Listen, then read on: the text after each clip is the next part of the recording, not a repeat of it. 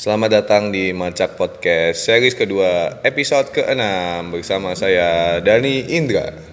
Dan di episode ke-6 kali ini kita akan ngobrol tentang suatu fenomena yang sebenarnya saya sudah lama ingin membahasnya cuma saya belum menemukan siapa sosok yang bisa diajak ngobrol akan hal itu sampai pada akhirnya ternyata ada salah satu teman saya yang saya pikir bisa untuk saya ajak uh, ngobrol dan diskusi lebih dalam tentang topik ini.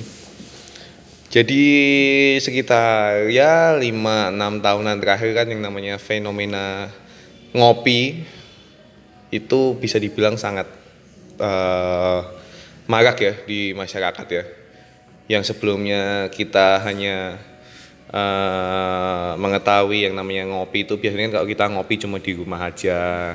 Ngopi pakai kopi-kopi saset beli di warung kayak gitu. Kemudian 5 sampai 6 tahun terakhir ini trennya bergeser.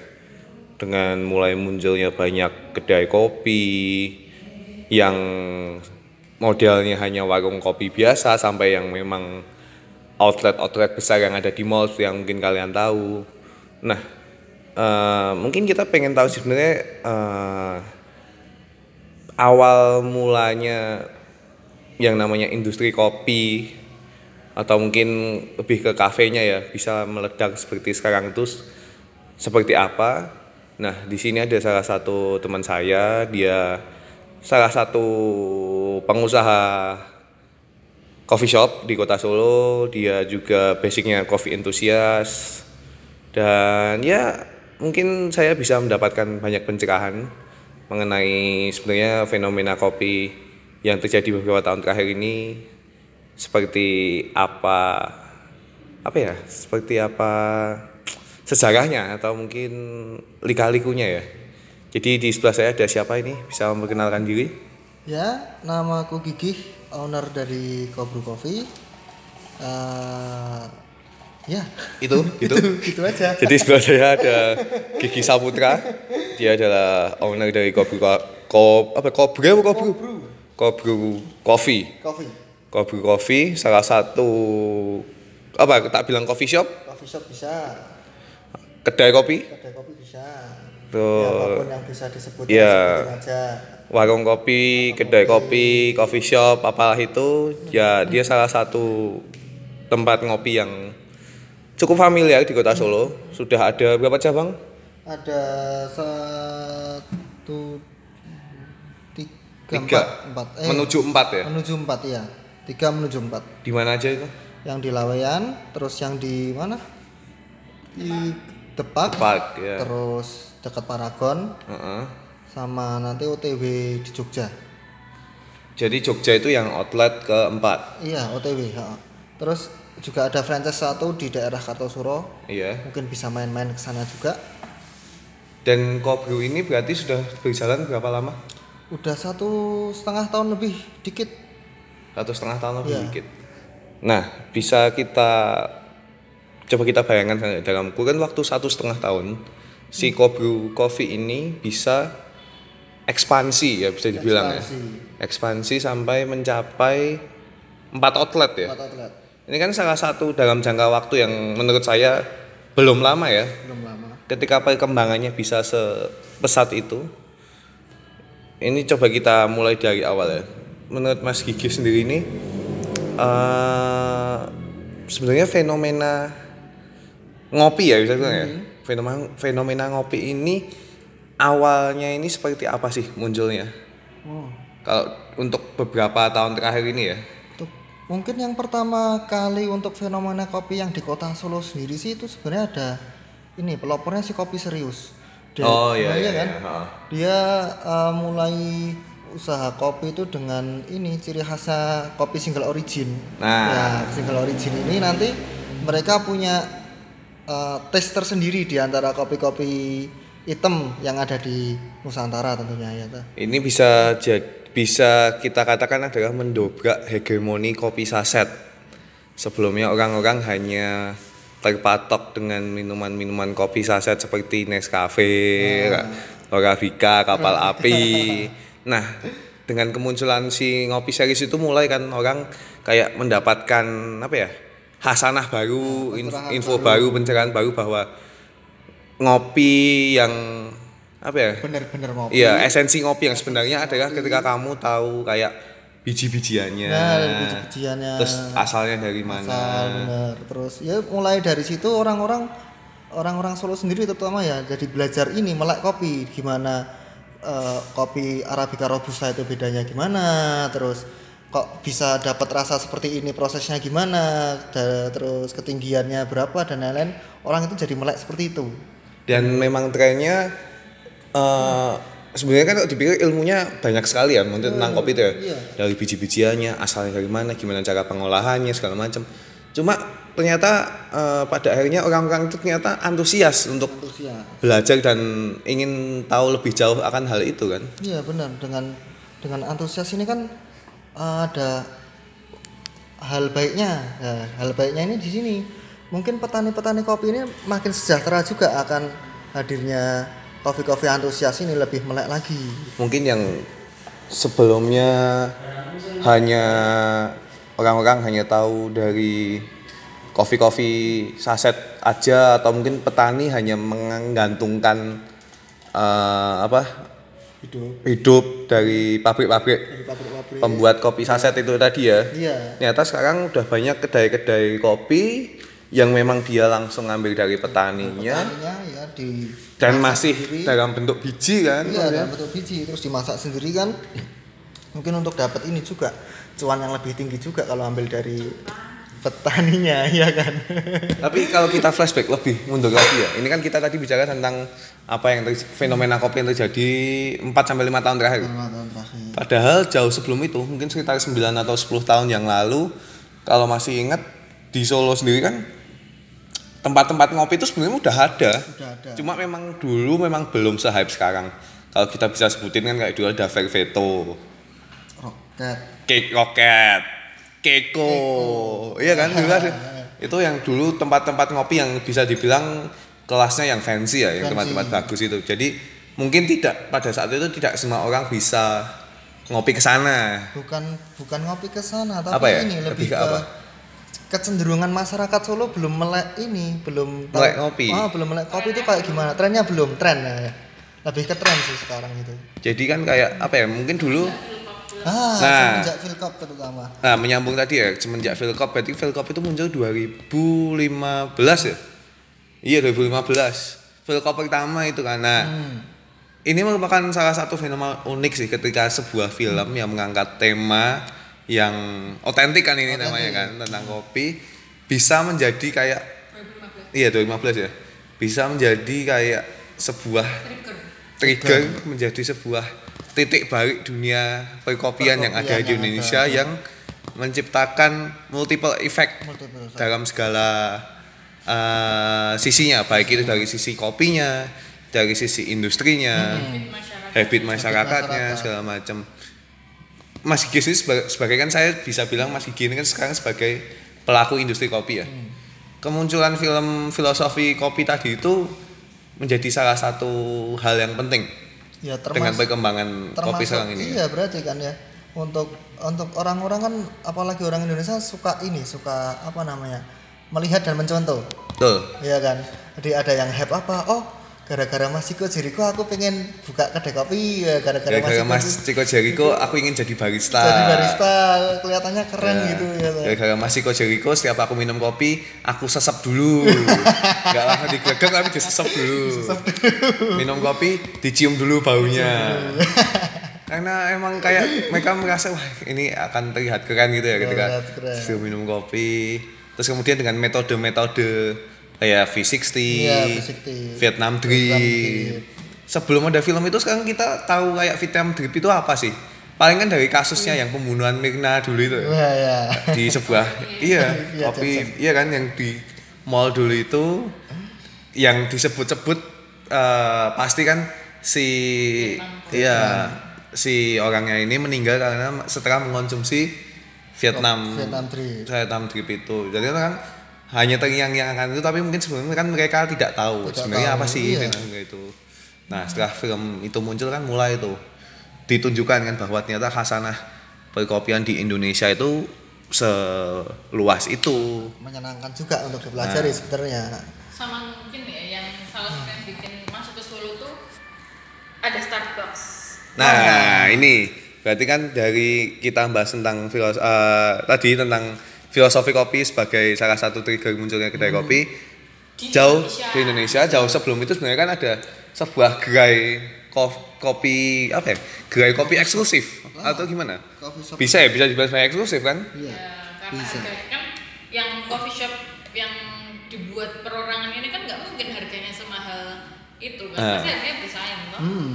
jadi dengan ini salah satu eh, fenomena munculnya gerai kopi eksklusif yaitu seperti Starbucks terus apa lagi? My Kopi O oh terus Liberica ya nggak sih Liberica? Excelso.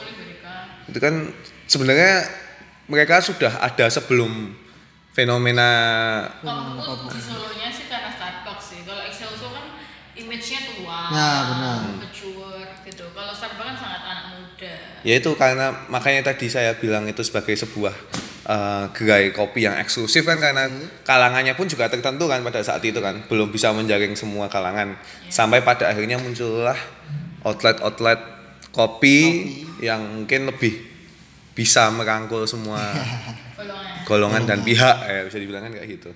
Cuma eh, kalau dari Mas Gigih nih kalau melihat situasinya gitu ya apa yang menjadi keunggulan outlet kopi kayak yang dimiliki Mas Gigih ini dibanding dengan gerai-gerai kopi eksklusif yang ada di mall Kelebihannya? kelebihan kalau mungkin untuk teman-teman kopi sendiri mereka ini sih ngambil dari roastery roastery ini dalam lokal mungkin lokal nggak sekitarnya itu untuk ya sama-sama maju sih untuk untuk perkembangan kopinya untuk ke- perkembangan roastery apalagi kalau yang langsung ambil ke petani untuk mensejahterakan petaninya juga itu mungkin dari situ sih ya.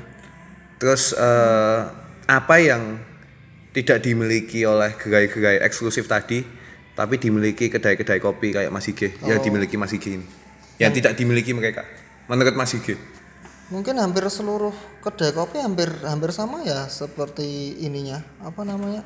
Treatmentnya ke customer. Atau memang tidak bisa dipungkiri eh, salah satu patokan salah satu eh, apa ya salah satu yang menjadi kiblat dari kedai-kedai kopi yang ada sekarang ini ya masih eh, Masih kalau untuk untuk susu tetap ini sih outlet ya eksklusif tadi itu ya? Hotel eksklusif mungkin rata-rata orang larinya ke ini ke Starbucks ke tuku kopi.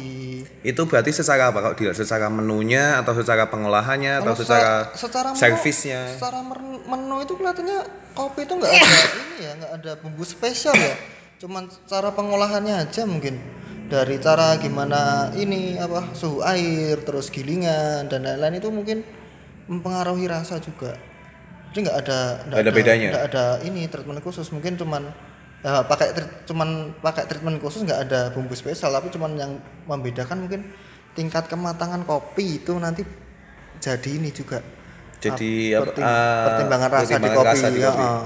untuk kalau yang terlalu gelap mungkin itu bisa lebih ke bold atau pahit terus yang lebih ah, medium itu kurang begitu tergantung selera juga sih.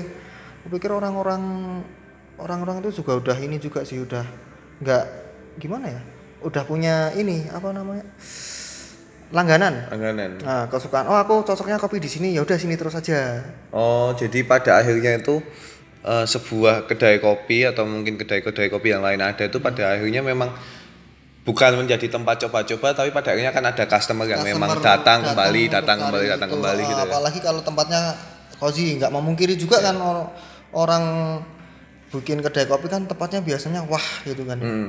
terus dengan ya bahan-bahan yang seadanya gitu mungkin dengan bahan seadanya tapi tempatnya wah bisa jadi mereka nyaman di situ terus uh, selalu repeat order Nah, Aku kalau orang ke kedai kopi itu beli intimacy sih, in, keintiman dengan temen. nah keintiman Tapi kalau ke kayak kopi-kopi fancy ya dia beli sosial status, beli prestis gitu. Menurutku sih gitu. sekarang saya tanya dari segi eh, dari sudut pandang eh, pemainnya. Jadi dari Mas Gigi, mana yang lebih menjadi prioritas? Rasa dari kopi atau tempat yang dimiliki? Sebenarnya gini sih. Kalau aku sendiri kopi itu jadi menjadi sampingan untuk kita bertemu teman-teman nggak sih? Iya kan? Bisa, ya, Ah, bisa lebih gitu. lebih lebih penting daripada kita mendebatkan wah kopinya gini gini gini gini mending ya udah kita cocok di situ yang penting kan lingkungan kita seperti apa atau untuk kencan atau buat bertemu teman-teman ngerjain tugas dan Ya. lain-lainnya lebih lebih prefer ke situ. Tapi kalau untuk aku pribadi sih ya tergantung juga ada plus minus mungkin yang eh, tempatnya kurang well tempatnya terlalu kecil mungkin dia terlalu ini harus ngejar kerasa atau mungkin yang udah tempat udah punya tempat well juga mungkin juga ini juga sih Kalau nggak nggak begitu ya mungkin secukupnya saja Secukupnya aja. jangan sak-sae dong Oh, Oke. Iya kan Berarti apa? Berarti memang lebih ke harus seimbang, harus, Harus balance, seimbang, harus balance. Antara tes kopi dan tempat, Tempat. untuk Iya. ngopinya ya. tapi kalau ya dilihat aja ke Starbucks Starbucks kan lebih rasanya juga enak ya kan Tempatnya kalau Starbucks tuh gimana ya? Kalau dibilang nyaman, kalau saya biasa aja sih, oh biasa aja biasa aja. Kadang kan kalau ketika memang mereka hot banget kan, ya mungkin orang kurang nyaman juga.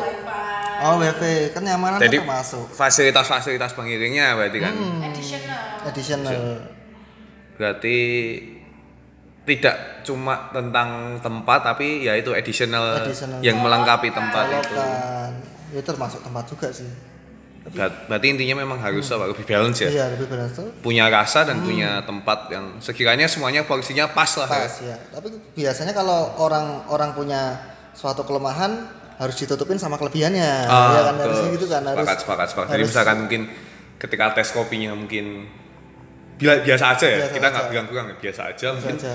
tempatnya sangat nyaman. nyaman Atau mungkin ketika tempatnya biasa aja, Biasa aja. ternyata rasa kopinya enak, sangat Enak, enak, ini kan enak. bilang. ya, yang mungkin tidak ditemukan di ya, kedai-kedai mungkin kopi lain. orang-orang uh, yang berkecimpung di situ kan harus ngerti kelemahan kedainya sendiri kelebihannya apa harus dipolke ya berarti kan Terus ini kalau ini kebetulan ada teman saya, ada Lutfiana. Kita akan tanya ke dia sebagai sudut pandang sebagai seorang customer ya. Pik, kamu sebagai seorang customer di sebuah kedai kopi gitu ya. Yang lebih kamu prioritasin apa? Rasa dari kopi itu sendiri atau malah tempatnya dulu? kebetulan kan aku bukan tipikal bukan orang yang ngopi banget ya Ah. sejujurnya nggak bisa ngopi Hmm. tapi nah sebagai orang yang nggak bisa ngopi itu sih tetap yang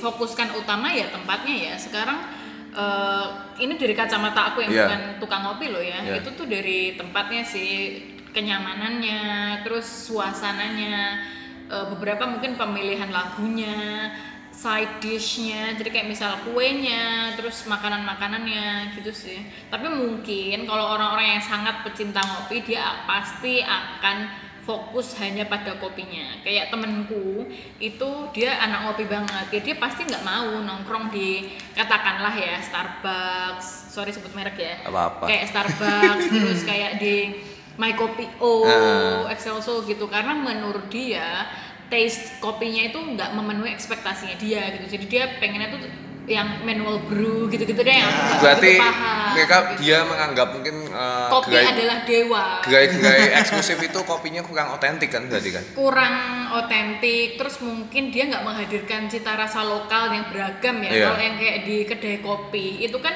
dia manual brew dengan teknik apa seduh yang Seduhan beraneka ragam lah yang ragam. aktif ya 60 lah apa itu segala macam yang cuma keluar setetes-setetes itu terus habis itu kopinya kan ada kopi Temanggung ada kopi Luwak ada kopi Sumatera ada apa segala macam gitu nah itu kan nggak bisa kamu jumpai di Starbucks Ah, contohnya betul. ya yang dia menjual eh, apa flow bukan float apa whipped cream Whipped lah cream, terus float dengan eh, eh, dengan topping-topping, soya, segala topping, macam. terus apa summer breeze apa apa segala macam gitu gitu loh ya tapi kan berarti bener kan mereka itu antara menjual kopinya atau menjual tempatnya Nah. biasanya kalau kelebihannya di situ ya udah eh, kalau nonjolin kelebihannya aja gitu kan Untuk menutupi yang Untuk mungkin hal-hal yang kekurangannya. kurang lagi.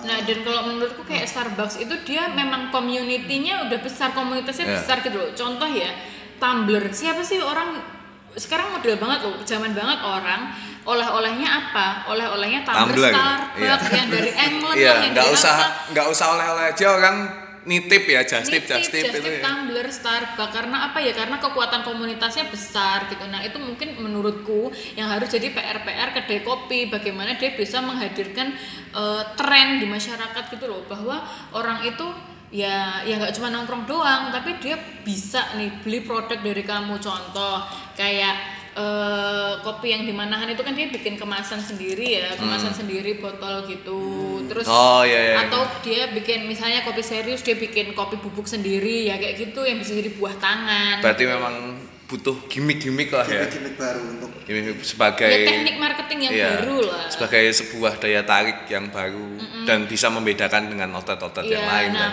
mungkin kalau masalah pilih tempat atau kopinya ya itu tergantung segmentasi pasarnya sih. Kamu mau nyasar ke mana? Ke pecinta kopi banget, apa mau yang anak nongkrong banget? Kalau kamu mau nyari pecinta kopi banget ya kamu harus bikin kopi yang super enak, yang super eh, super mateng ya pas, seduhannya bagus. Kalau menurutku ya anak-anak yang kopi banget itu mau tempatnya jelek pun mereka mau kok asal kopinya enak, memenuhi ekspektasi mereka. Nah, kan ini kalau eh, Mbak Lutfi ini kan non coffee enthusiast ya, bukan Iya, pet- non coffee bukan. enthusiast. dia dilihat dari sudut pandang Iya. Iya. konsumen Jika dari sudut pandang konsumen Yang non tipe coffee kayak enthusiast itu mana pada akhirnya yang lebih penting? Tempatnya kan karena kopi menjadi hal kesekian kan untuk Iya, kalau aku sih pilih tempatnya, suasananya, terus ya tempatnya, suasananya, menu pendamping selain kopinya gitu. dan itu tanya kan ternyata nggak eh, tidak melulu harus terkonsentrasi pada kopi karena side dish pun juga menjadi sebuah hal yang penting kan penentu. Iya, dan itu kan kalau dari segi pemi owner kedai kopinya ya, itu kan jadi pundi-pundi uang juga ya.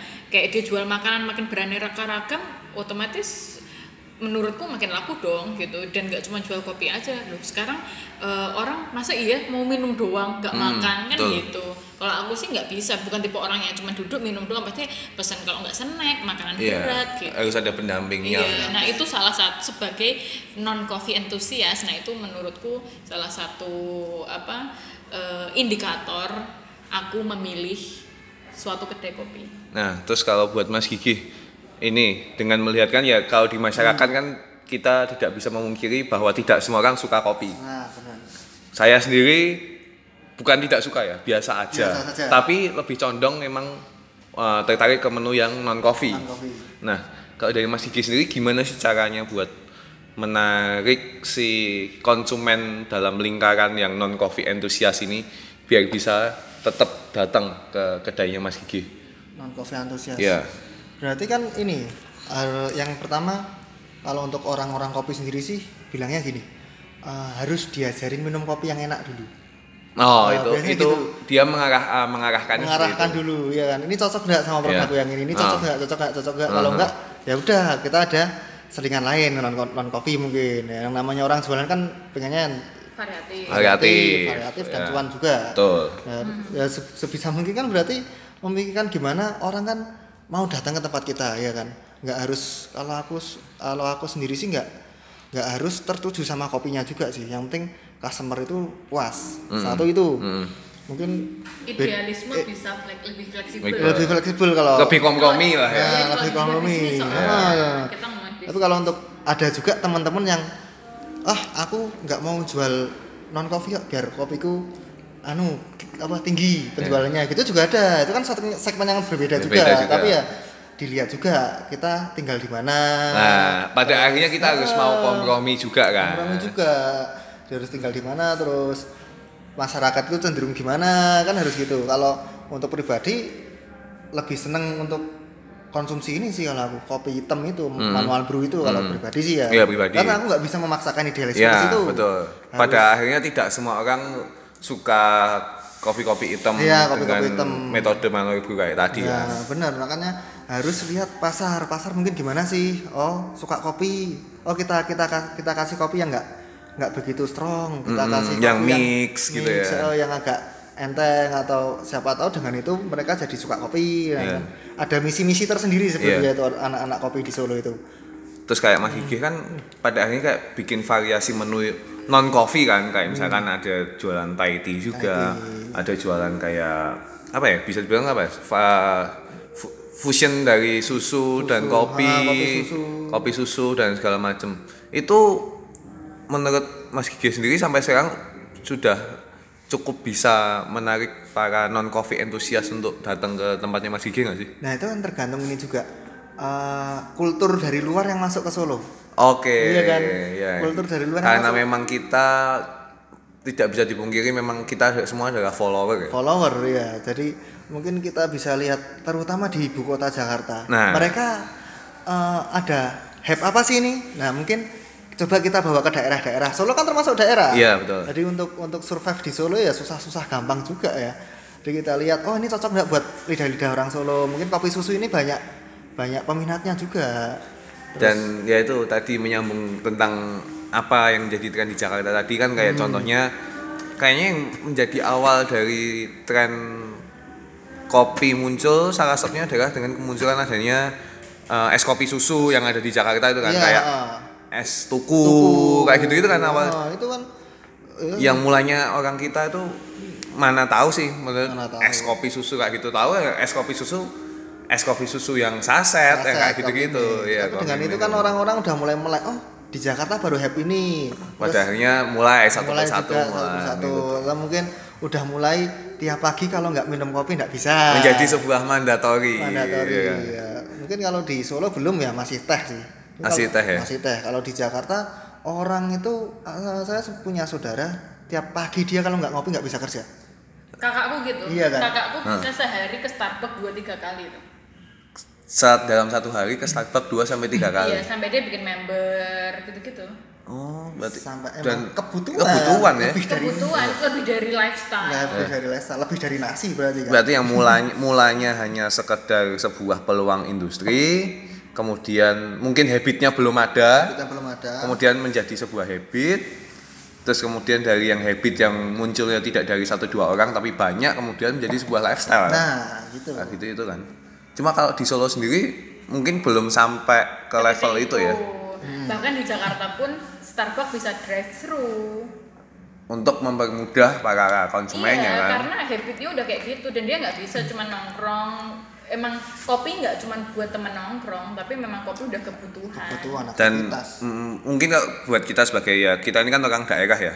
Kita melihat itu kan pasti kayak ah di Starbucks mah paling buat kayak lebih buat keren-kerenan Iya. buat update uh, Sosmed. sosmed lokasi biar update Di oh, daerah. iya karena kita juga udah mindsetnya itu kopi mahal jadi Hmm. kayak mungkin yang bisa jajan di sana tuh tidak semua orang kayak sebuah privilege gitu loh kita bisa jajan Tapi tidak memungkiri yang menyanyi Starbucks untuk brand-brand lokal udah banyak loh. Jadi kalau kita nggak ke situ, nggak update, kita nggak nggak bisa dikatain ini juga kurang gaul juga. contoh Contoh kayak di ini yang baru di Salatiga.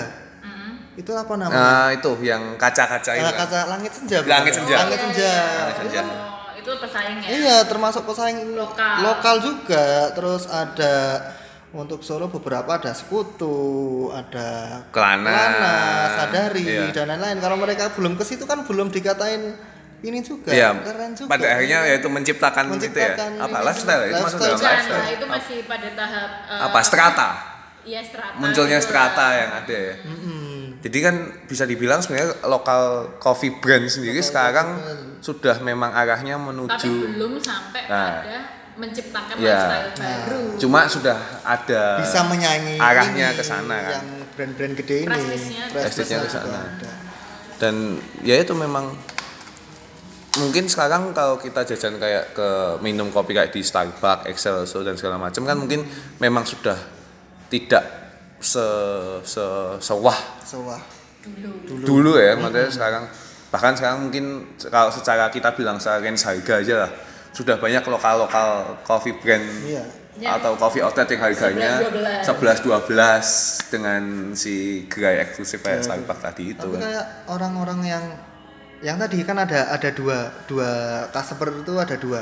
Emang yang bener-bener kopi, Mm-mm. ada yang bener-bener cuma lifestyle. Lifestyle. Nah tapi untuk yang untuk lifestyle dan bener-bener kopi ini sekarang udah bisa jadi satu. Satu. Akhirnya di beberapa Iya, menjadi- kedai lokal bisanya tapi. akhirnya bisa menjadi sebuah kesatuan nggak yang berjalan sendiri-sendiri kan. Oh, enggak cuman ah aku maunya cuman di Starbucks satunya padahal alas padahal gini gini gini ya enggak, enggak gitu semua sekarang udah udah mungkin ada Nyampur. nyampur dengan beberapa kedai coffee shop sih Iya. Ke coffee shop Solo yang udah mumpuni juga untuk alat untuk ini Jadi kopi, kopi kopi entusias bisa ke situ, non kopi entusias bisa, Bisa ke situ juga. Kan gitu.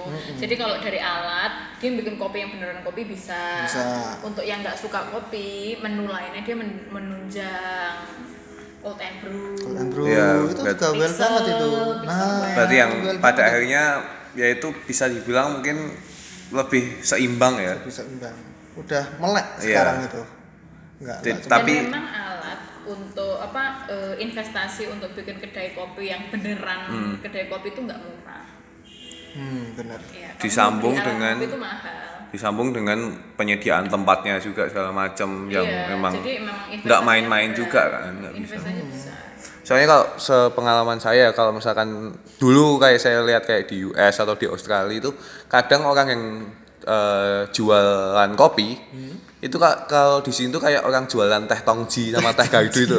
Jadi kayak di motor Fukuda gitu. Di sana ada semacam kendaraan kayak gitu dan dia jualan kopi yang benar-benar yang kopi yang manual brew gitu. Dan dia berhenti di depan kayak perkantoran gitu. Dan kata-kata eh, sebelum mereka ngantor pasti ya itu ritual wajibnya Ngopi pasti dulu, mereka sana. mampir ngopi. Iya, mampir ngopi dulu. Jadi kayak sebelum masuk kantor dia mampir dulu. Mereka dengan budayanya orang luar kan rata-rata mereka sudah sadar untuk kayak membawa tumbler sendiri.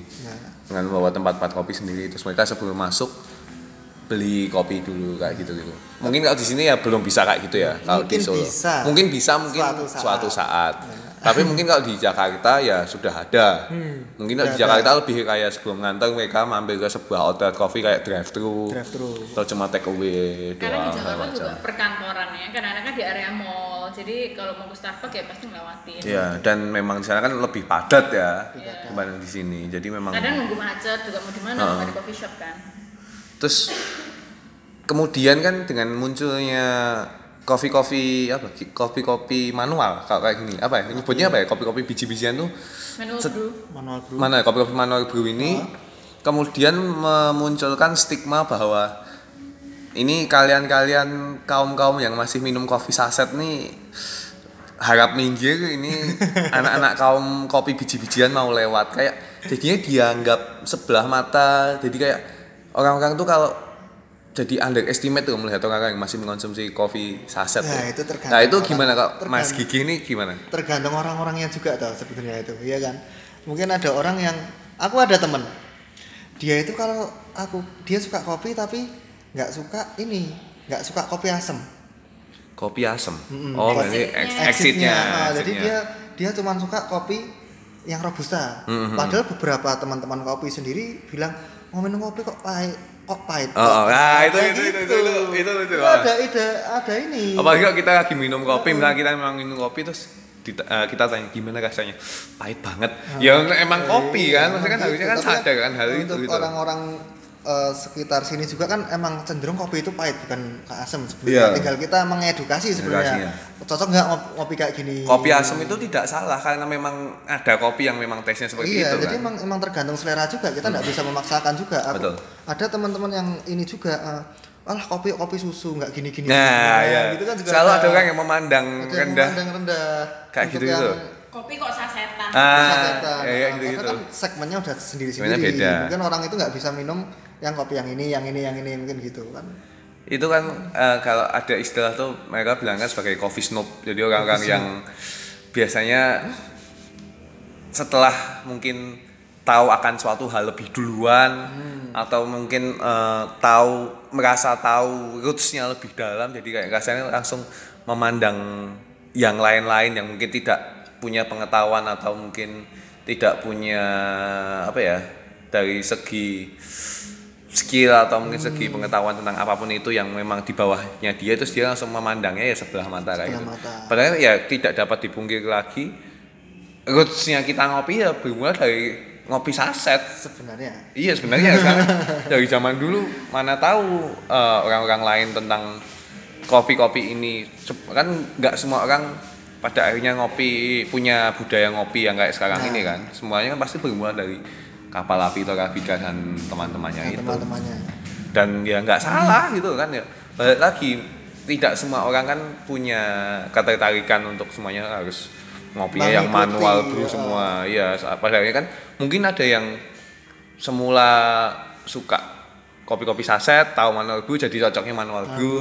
Ada yang memang sebelumnya sudah menjadi pecinta kopi saset nyoba manual brew nggak cocok balik kopi saset lagi kan Ya, juga ada, kayak gitu. Pasaran juga jadi untuk pengusaha kopi sendiri harus pinter-pinter cari celah berarti kan ya. Mm-mm, nggak betul. nggak harus ah harus idealis ke sini Hmm. harus kopinya harus gini kopinya harus gini ya. Nggak nggak bisa gitu juga harus lihat pasar dia lebih pasar lebih condong ke mana coba kita ikuti gitu. Terus sambil mengikuti kita edukasi. Nah, gini loh kopi gini loh caranya gini gini gini gini kan itu bisa juga dilakukan. Tapi memang kalau dilihat memang eh, cara kit- cara Mas Gih mungkin ya sebagai seorang pelaku industri kopi. Orang-orang ini memang kecenderungannya memang cukup antusias ya dengan edukasi-edukasi kopi yang ada yang biasa disampaikan kan. Mungkin karena memang sebelum dengan pengaruh tren yang ada dan orang itu mendapatkan sebuah ilmu yang sebelumnya dia nggak tahu jadi dianya jadi semangat gitu ya. Nah, itu gini sih pertama tetap dia harus suka dulu sebenarnya. Kalau dia nggak suka kita kasih edukasi buat apa gitu kan? Oke. Ya kan? Tapi kata-kata berarti kan dan memang belum tentu juga orang yang ikut-ikut suka akan suatu hal itu aslinya di dalam hatinya suka kan, Nah, iya. kan itu kan. tapi ada juga eh, beberapa orang temen sih. Dia kerja di sebuah coffee shop. Mm-mm. pertama dia tuh nggak suka kopi. Hmm. tapi lama kelamaan gara-gara kebutuhan kan dia harus tahu rasanya gini gini gini dia akhirnya juga suka kopi. Itu Hmm. atas dasar paksaan juga ada Pada akhirnya kayak mau nggak mau, pada akhirnya ya mau gitu. iya akhirnya harus mau. Dia harus dicoba dulu untuk apa? Ya Membiasakan membiasakan diri. ya itu. Eh, malah macam-macam sih kalau ngomongin kayak gitu. Orang-orangnya sendiri sih nggak nggak harus ke ininya berarti.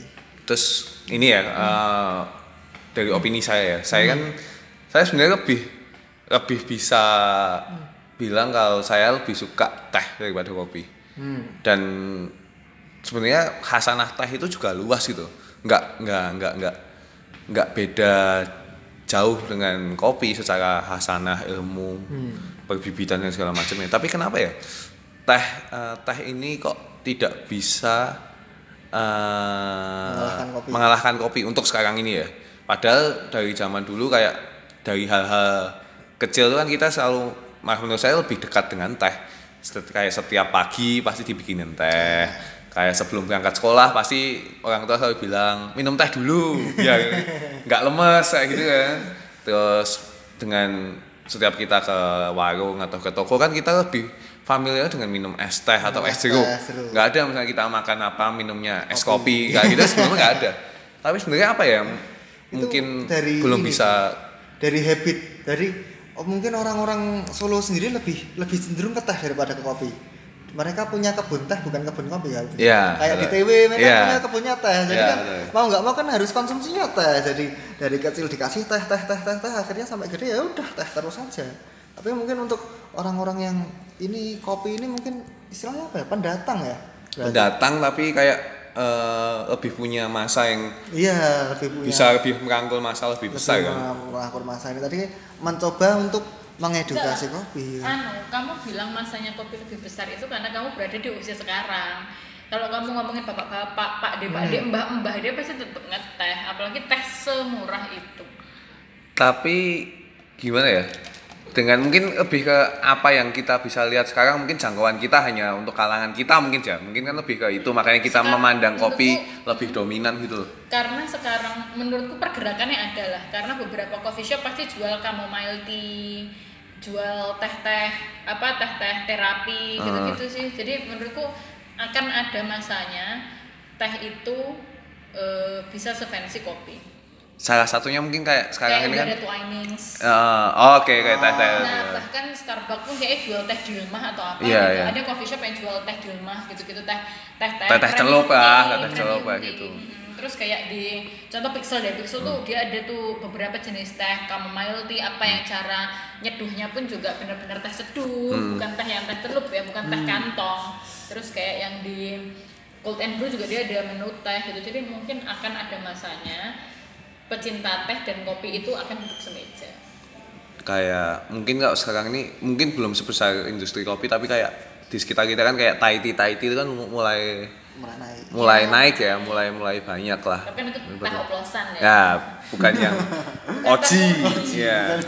Padahal yang saya harapkan adalah kemunculan teh-teh oji itu beserta dengan jenis-jenisnya yang kemudian kayak bisa mengimbangi kopi-kopi jenis dari daerah mana atau mana segala macam. Saya sih pengennya sebenarnya teh bisa punya kedudukan kayak gitu. Soalnya kan kayak teh ya kalau kita di Jawa kan teh itu biasanya kalau bahasa orang Jawa bilang kan ngecem ya. Ngecem dari ada yang tehnya kayak teh sintren, teh nyapu, teh gopek segala macam bahkan sampai orang rumah atau mungkin sama kayak eh, bakal-bakal wedangan tuh dia punya kayak racian tersendiri tuh. Setiap dia punya racian sendiri. Kayak misalkan kalau mau bikin teh nak dia campuran dari teh nyapu sama teh gopek teh sintren sama teh apa kayak gitu-gitu. Itu sama halnya kopi. Nah sama halnya dengan Iya, kopi kan maksudnya itu kan. gitu. untuk aku pernah ngerasain ini kopi susu.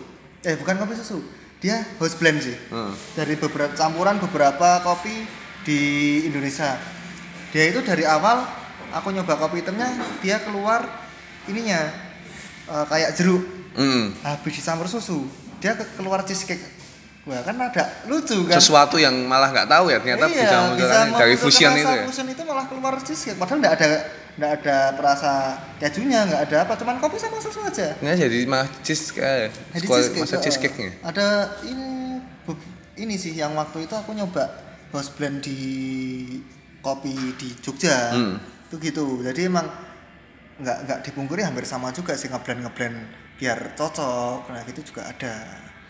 Terus eh, kita balik lagi tentang tadi ya bahwa ternyata memang kalau dalam kita datang ke suatu coffee shop atau dalam kita minum kopi itu memang kita tetap butuh side dish buat Side menemani. Kalau dari Mas Gigi sendiri sebagai se- seorang pelaku industri kopi, side dish yang paling pas, yang cocok buat menemani kita minum kopi itu aslinya apa? nggak bisa diomongin ya tergantung selera orang juga kan Tergantung saya orang. Iya. Tapi kayak yang kayak sifatnya kayak yang yang paling cocok nih kalau ngopi ya mungkin sama gorengan atau mungkin sama cake atau apa kalau menurut Mas Gigi. kalau orang-orang fancy tetap ini ya cake, Cake ya, ya? berarti kalau orang-orang fancy kalau aku tergantung Tapi kalau ini kalau secara sebagai pribadi, pribadi ya ya yang ada Biasanya apa? yang ada apa aja yang ada apa aja. mau kacang, Mau kacang. mau singkong, Oh, ya, mau gorengan apa, semua masuk pokoknya. masuk tergantung kan Enggak yang harus apa tertentu gitu ya. Nggak harus sih biasanya kalau orang beberapa kedai kopi juga mereka menyediakan ini juga eh, kue kecil. Biskuit Ini, biskuit, biskuit kecil. ya, crackers gitu, gitu crackers biasanya gitu juga ada untuk nemenin. Terus kalau Upi sebagai seorang customer kedai kopi ya kita bilang, customer kedai kopi walaupun yang dinikmati adalah non coffee, side dish yang menurutmu mungkin yang paling bisa dinikmati yang cocok tuh apa biasanya? cake dong. Cake ya. Kan bisa buat update cantik nah iya tak Oh, berarti tidak cake ya kayak red velvet ya terus eh, cake apa rainbow cake, lava cake kayak gitu ya. ya. Jadi dan tadi balik lagi ternyata tidak melulu hanya tentang tes sebuah makanan itu tapi ternyata ya sebagai lifestyle, ya kan? Lifestyle balik lagi Update kan. Iya dan anu dong penampakannya dong kayak sekarang makanan kan nggak cuma soal rasa ya tapi plating juga menunjang loh. Sekarang kalau plate makanan seenak apa tapi kalau platingnya berantakan kan juga orang pasti mau pasti mikir kan. Plating plating yang pada akhirnya hanya secara yang kita nikmati hanya secara visual kita sendiri atau yang pada akhirnya dibagikan di sosial media berarti Ya, kan? dua-duanya kan pada akhirnya Iya, kan. kayak kita mau makan kalau tampilannya bagus kan oke nya meyakinkan nih Iya. gitu. Masalah rasa oh ternyata enak ya makin bagus lagi kan. Terus kalau sekarang kan sosial media ya sosial media foto speaks louder nggak sih Iya. pengakuan di Pengakuan di Iya, sosial media. Dan kan lucu nggak sih apa ngefoto kue gitu kayak eh, apa cake time gitu kan lucu. Dan menurut saya malah memang salah satu apa ya salah satu goals atau salah satu titik tertinggi dari sebuah makanan tuh ketika orang lihat makanannya itu nggak bilang kalau makanannya itu enak tapi bilang kalau aduh makanannya lucu banget sayang banget kalau dimakan. Itu sih menurutku yang salah satu titik tertinggi dari plating ya. iya Dessert. plating sebuah Kalau makanan. biasanya kan gitu menurut saya kan pasti ada beberapa orang yang pada akhirnya kayak bilang kok makanannya lucu banget sayang banget kalau mau dimakan. Pak pulang dilaminate nah jadinya cuma difoto doang terus malah dibawa pulang mungkin jadi pajangan di ruang tamu nggak dimakan diawetkan diawet kan Kalau aku sih side dishnya itu sih cake. Cake ya, lebih ke cake. Karena kalau ya kayak makanan kayak main course mungkin bisa cari di tempat lain ya. Tapi kalau apa kayak kue-kuean gitu kan nggak semua kue yang dijual di coffee shop itu ada di toko kue. kalau misalkan ada kayak pisang goreng telo pohong tapi platingnya bagus masuk ya nggak apa-apa ya anu eh, aku sih nggak banyak nggak tahu ya aku mungkin kurang apa eh, apa pilihan ilmuku tentang itu nggak terlalu luas ya Iya. mungkin apa experience-nya nggak terlalu tinggi cuman kok menurutku beberapa tempat ngopi yang aku kunjungi itu nggak jual apa umbi-umbian Umbi-umbian. gitu. Kentang kentang ya aku nggak bilang itu tadi umbi-umbian selain kentang gitu level level side dish terendah kan biasanya french fries ya. itu yang sangat French fries. di mana-mana selalu ada mungkin terus yang lainnya itu tadi kue-kuean cantik tadi kue-kuean cantik croissant Croissant. terus apa Terus, red velvet cake Iya, yang roti isinya wijen semua kayak gitu-gitu kan. Churros. Nah, yang aneh-aneh itu makanan makanan makanan yang kalau saya ya kalau misalkan minum apa ya side dish kalau saya sih nggak begitu memandang harus gimana ya ada pisang goreng ya pisang goreng. Ya, apa aja. Apa aja masuk kayak yang nggak harus tertentu apa gitu. Mengganjal perut ya? Mm-mm, betul. Terus eh, sebagai pertanyaan terakhir mungkin coba Mas Gigi mungkin bisa menyebutkan eh, outlet kopi yang menyajikan kopi paling enak secara kalau ini secara nasional yang pernah dicicipin sama Mas Gigi kopi mana yang eh, menurut Mas Gigi paling enak? Kopi susu atau- kopi susu dulu lah. Kopi susu. saya kopi susu ya. Kalau kopi susu aku masih magang ini. Untuk rasa magang Jogja Coffee wah itu paling Cove itu. Cove Oh, itu, itu paling itu enak favorit itu. para adik-adik gemas itu kata-kata selalu update itu. itu ya. Iya, belum Mereka ada, selalu belum nanti. testimoninya selalu bagus sih. Iya. Orang selalu ya dengan tahu kan saya kan orang kan update-nya pasti selalu dengan lagi megang cup coffee terus di Insta story di foto kayak gitu. Iya? Kalau enggak di bumerang kayak gitu. Iya kata-kata banyak kan banyak yang bilang cow cove ya. Cove. C O U V E E. itu kalau di Jogja sih paling well sih Paling ada well. Itu kalau Jakarta, Jakarta, Jakarta. Jakarta aku oh aku pernah ke belum sih malah Malah Belum. jelajah Jogja sih biasanya Jogja, tapi Jogja paling enak coffee. Jogja kopi kalau kopi susu kalau untuk kopi hitam oh iya pernah ada ini roastingan dari Darat Coffee Darat Coffee. Darat Coffee Lab Itu kopi hitam yang kopi hitam biji kopi Iya, biji kopi. nah dia dia buka outlet di ini namanya bersama di senja di Bersama di Senja. Ah, bersama di senja Ini unik-unik ya nama-nama Iya. kopi zaman sekarang ya janji jiwa bersama di senja. Iya Terus kan indie indie iya namanya Ini gitu. Ya ini kan makanya ta- tadi apa ya fenomena kopi ini kemudian tidak tidak bisa lepas dari namanya orang kan pasti indie, Iya. senja, galau sendiri galau, sedih, kesendirian, masa lalu. Jadi kayak satu paket yang sangat wah ketika kamu suka kopi, ketika kamu suka dengan musik-musik yang men, apa yang eh, akustik, yang sangat eh, mendayu, Mendayu. terus sambil minum kopi, menunggu senja. Kemudian maghrib ya sholat sih, orang ngopang ngopi wae. Sonja sonja senja, update neng lali maghrib ya. Terus tadi balik lagi apa? Es kopi hitam tadi gimana? Es kopi- bukan es kopi hitam Eh, kok es kopi hitam? manual, Manual brew. brew-nya Oh, manual brew Darat. Darat Coffee. Itu di da- daerah mana tuh? dia itu sebenarnya rumah atau apa ya lupa Oh, bukan sebuah outlet yang besar kayak gitu. ada ya? outlet kecil tapi dia juga ini buka outlet juga di sama ini Kampung Jawa kali orang ya kelihatannya ya belum Oh, daerah baru mau mampir sih daerah-daerah atas ya berarti. oh daerah, daerah atas itu tetap megang itu kalau kopi hitam Kalau Solo, es kopi. Kobru Kobru lah. Kobru lah. Tapi benar sih, maksudnya beberapa teman-teman saya yang saya kenal maupun saya tidak begitu kenal tuh tanpa ada tendensi apa pun memang bilang bahwa di Kobru ini es kopinya jadi salah satu rujukan dan favorit mereka. Yang lainnya Kobru yang nomor dua lah, yang nomor dua. Wah. Yang setelah Kobru apa? Kalau bisa di tetap ungkapkan. promo- promosi dulu tadi Iya, tapi memang orang-orang bilangnya enak, saya percaya, tidak masalah. Apa yang nomor dua di bawahnya Kobru apa? nomor dua i- Jangan dijawab Kobru Kartosuro ya. sama jawab juga. Nah, kok cabang? cabang cabang ya Yang nomor tiga Kobru Depak. Mana mana yang nomor dua? nomor dua hmm, selain ini apa ya lebih cocok ke ini sih aku Eh, jokes Jo C O X S itu ya. Es kopinya, es kopi susunya. yang signaturnya juga cocok Cocok. terus sadari juga enak Sadari setelah jok, jadi ya, setelah Hmm, jok. yang menu barunya kemarin aku habis ngicipin enak Hmm. Kalau kopi hitam, Solo. Manual brew, manual. Kok kopi hitam. Kopi klotok, kopi hitam.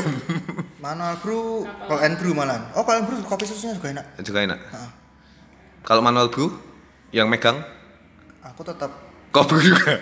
nah, kobru kobru Kobru masih, belum. belum Oh, berarti masih bisa mengevaluasi dulu. Bagus. call and brew Call and brew, brew manual brew. terus sekutu Kelana berarti. sekutu kelana kan sama Sama ya. Hmm. Berarti mah itu kan otot serius? Pisari ngopser ini yang sebagai Hierarki? oh belum pernah sih tapi kalau ngopser kan tadi ngopser kan ini tadi kan bisa dibilang kan sebagai Pelopor. leadernya pelopornya bisa dibilang jadi salah satu yang mungkin jadi salah satu ini juga sih Yang- tapi banyak ini juga banyak yang Komplain.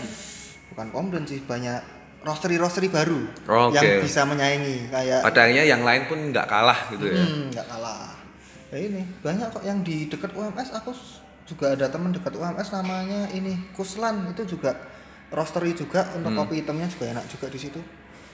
Wah itu well juga. Nah ini kan mungkin yang disebutkan sama Gigih tadi kayak es kopi susu dan manual brew yang ada di Jogja dan Solo tadi kan Iya. bisa jadi jadi referensi teman-teman sahabat-sahabat kopiku, sahabat-sahabat senjaku, sahabat-sahabat eh, kesedihanku sebagai konten instastory. Ketika update kopinya itu itu aja mungkin bisa nyoba di tempat-tempat yang lain tadi yang disebutkan tadi kan. Kan biar nanti bisa ditanyain kak itu di mana? Ya. kan tujuan kalian itu itu saya tahu. Biar di DM ditanya kalian kak itu di mana? Tapi ya menarik sih fenomena kopi ini memang sebenarnya dari lama saya udah pengen membahas hal ini. Cuma kan ya saya kan orang yang sangat awam dengan kopi gitu belum menemukan sosok yang mungkin bisa diajak ngobrol kopi secara jauh dan kemudian ada kesempatan buat ketemu sama Mas Gigih ini sekarang jadi bisa ngobrol lebih jauh tentang kopi. Terus eh, harapan Mas Gigih sendiri ke depannya untuk kobru, untuk dunia kopian sendiri.